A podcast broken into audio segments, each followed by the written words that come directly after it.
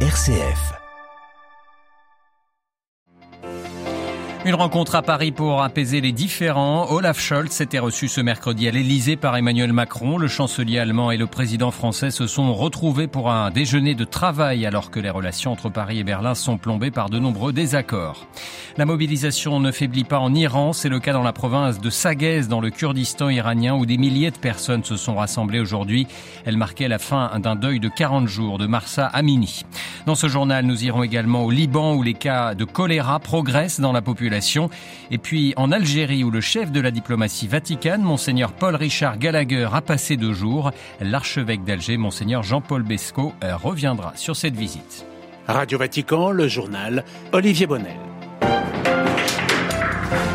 Bonsoir. La France et l'Allemagne ont tenté aujourd'hui de relancer leur coopération au sein de l'Union européenne. Attisées par les conséquences de la guerre en Ukraine, les tensions bilatérales entre Paris et Berlin se sont multipliées ces derniers mois. Elles portent surtout sur la politique énergétique et la politique de défense. Le président français Emmanuel Macron et le chancelier allemand Olaf Scholz se sont donc retrouvés pour un déjeuner de travail aujourd'hui à l'Elysée. Si les divergences demeurent, le climat se veut très constructif entre les deux leaders européens. Marie-Christine Bonzon. En partageant un déjeuner organisé à la hâte, Emmanuel Macron et Olaf Scholz ont voulu, selon le palais présidentiel français, renforcer les coopérations franco-allemandes et répondre aux défis communs de façon unie et solidaire. Autrement dit, ils ont voulu rassurer sur la crise au sein du fameux couple franco-allemand, le ciment historique de l'édifice européen. Mais à l'issue du déjeuner entre les deux dirigeants, pas de déclaration commune. Contrairement à l'habitude, il n'y a pas eu non plus de conférence de presse conjointe, ce qui traduit la subsistance des divergences. L'Élysée indique seulement que les deux dirigeants ont convenu de former des groupes de travail sur l'énergie, la défense et l'innovation. Ces dernières semaines, Emmanuel Macron a multiplié les critiques envers le chancelier allemand qu'il accuse soit de s'isoler face aux pays membres de l'Union européenne, soit d'isoler la France au sein de l'UE et au sein de l'OTAN. De son côté, Olaf Scholz souligne que la guerre en Ukraine exige un tournant géopolitique de la part de l'Allemagne. Le chancelier fait valoir que le centre de gravité de l'Europe se déplace vers l'Est et que Berlin se doit de participer à cette nouvelle dynamique en diversifiant ses partenariats. Marie-Christine Bonzon pour Radio Vatican. En Ukraine, plus de 70 000 civils ont quitté leur domicile à Kherson, dans le sud du pays, en une semaine, selon les autorités pro-russes. Des évacuations de l'autre côté du fleuve Dnipro, non loin duquel se trouve la ligne de front et qui sont le résultat des contre-offensives de l'armée ukrainienne. Le président russe Vladimir Poutine a lui assisté aujourd'hui à l'entraînement de ses forces de dissuasion stratégique. Des lancements de missiles balistiques et de croisières ont eu lieu dans la péninsule du Kamtchatka, dans l'extrême-orient russe et près de la mer de Barents, en Arctique. Les responsables russes qui ont menacé à plusieurs reprises de se servir de l'arme nucléaire en cas de menace existentielle pour l'État russe. Hier encore, le pape François, depuis le Colisée à Rome, lançait un nouvel appel contre la menace nucléaire. Je vous le disais en titre, une nouvelle journée de manifestation en Iran à l'occasion du 40e jour suivant le décès de la jeune iranienne Masha Amini, morte après son arrestation par la police des mœurs pour un voile non ajusté. En Iran, cette date des 40 jours après le décès est hautement symbolique. Elle marque la fin du deuil et la journée s'achève, Marine Henriot, sur des heures avec les forces de l'ordre. Oui, Olivier, notamment à Sagez, dans le Kurdistan iranien, dans l'ouest, c'est la ville d'origine de la jeune femme de 22 ans. Les forces de sécurité ont tiré sur la foule, la foule rassemblée dans le centre du village qui scandait femme, vie, liberté ou encore mort au dictateur. Depuis ce matin, des milliers de personnes ont convergé de tout le pays, à pied ou en voiture, pour assister à une cérémonie d'hommage, marquant en effet la, la fin du deuil traditionnel dans dans la ville natale de Macha Amini, où la police anti-émeute avait été déployée dès hier, tentant de bloquer les accès principaux. Comme on peut le voir sur certaines vidéos diffusées malgré la coupure d'Internet, une longue foule silencieuse s'est également rendue dans le petit cimetière de la ville, auprès de la tombe de la jeune femme. C'est dans tout le pays que les tensions étaient fortes aujourd'hui. Les autorités iraniennes avaient pris des mesures pour tenter d'empêcher les rassemblements en ce jour très symbolique. Hier, elles ont également annoncé l'arrestation de 300 manifestants, quatre sont passibles de la peine de mort. Et dans le Kurdistan iranien, les écoles, les lycées les universités sont fermées aujourd'hui, officiellement pour éviter la propagation de grippe. Marine Oriot, merci beaucoup. Le Premier ministre arménien Nicole Pachignan annonce un sommet la semaine prochaine avec la Russie et l'Azerbaïdjan, pays contre lequel il est en guerre dans la région du Haut-Karabakh. Cette rencontre tripartite devrait se tenir à Sochi en Russie, sur les bords de la mer Noire. Le Liban rapatrie des réfugiés syriens premier groupe de 750 Syriens a quitté ce matin l'est du pays, une mesure très critiquée par les ONG. Ce plan de rapatriement est organisé par Beyrouth et coordonné avec le régime syrien.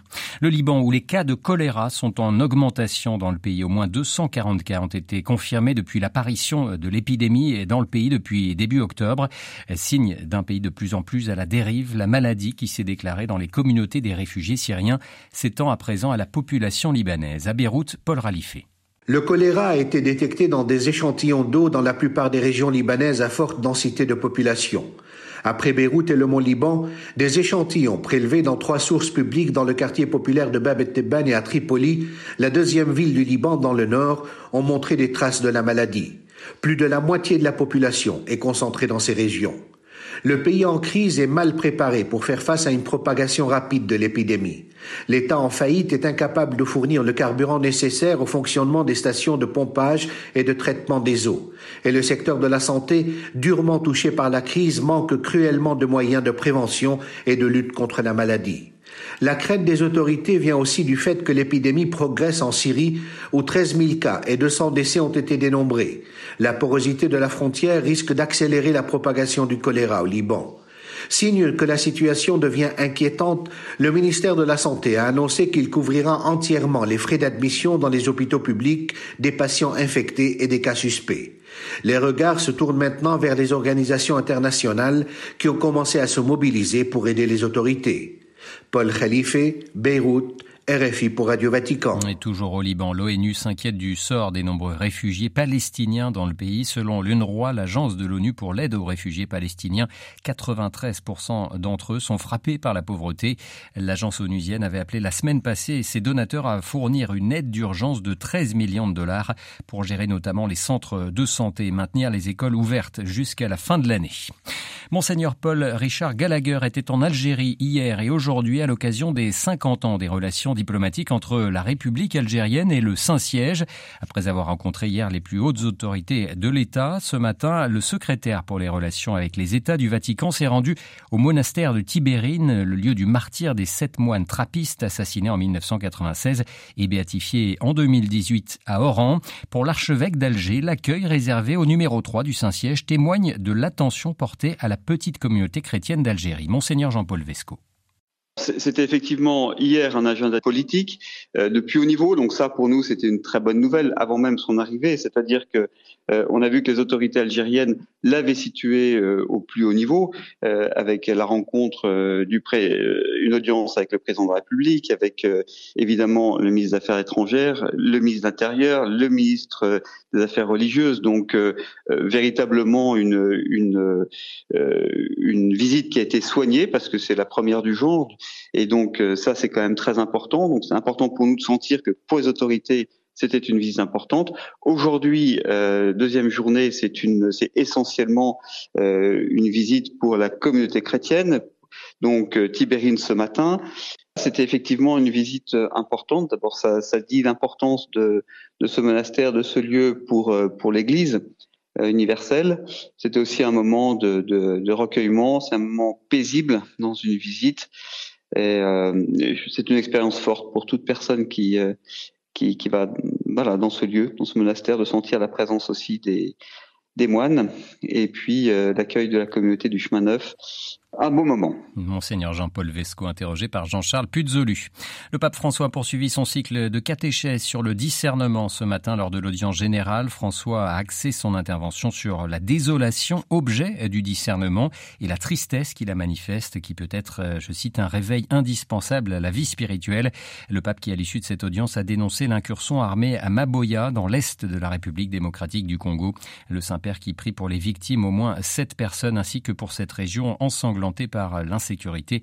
Plus d'informations à retrouver sur vaticannews.va. Et puis pour terminer le journal, on a appris aujourd'hui la mort du peintre Pierre Soulages. Il s'est éteint ce mercredi à l'âge de 102 ans. Il avait fait du dialogue entre le noir et la lumière le cœur de son œuvre. Pierre Soulages qui est notamment connu pour ses vitraux de l'abbatiale Sainte-Foy de Conques.